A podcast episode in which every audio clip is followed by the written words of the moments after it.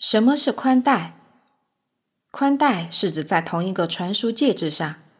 可以利用不同的频道进行多重传输，并且传输速度在每秒一点五比特以上的接入技术。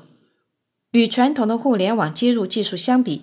宽带接入技术的最大优势就是接入的宽带大大拓展，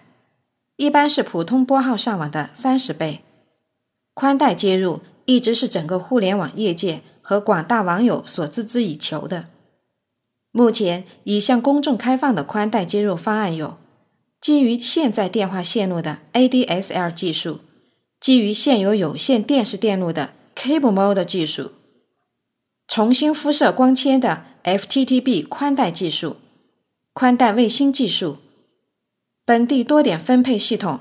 LMDS 技术等。在现阶段，ADSL 和 Cable Modem 是最为可行的，它们不需要重新布线，接入设备和使用成本都相对较低。本集已结束，如果您喜欢，欢迎订阅。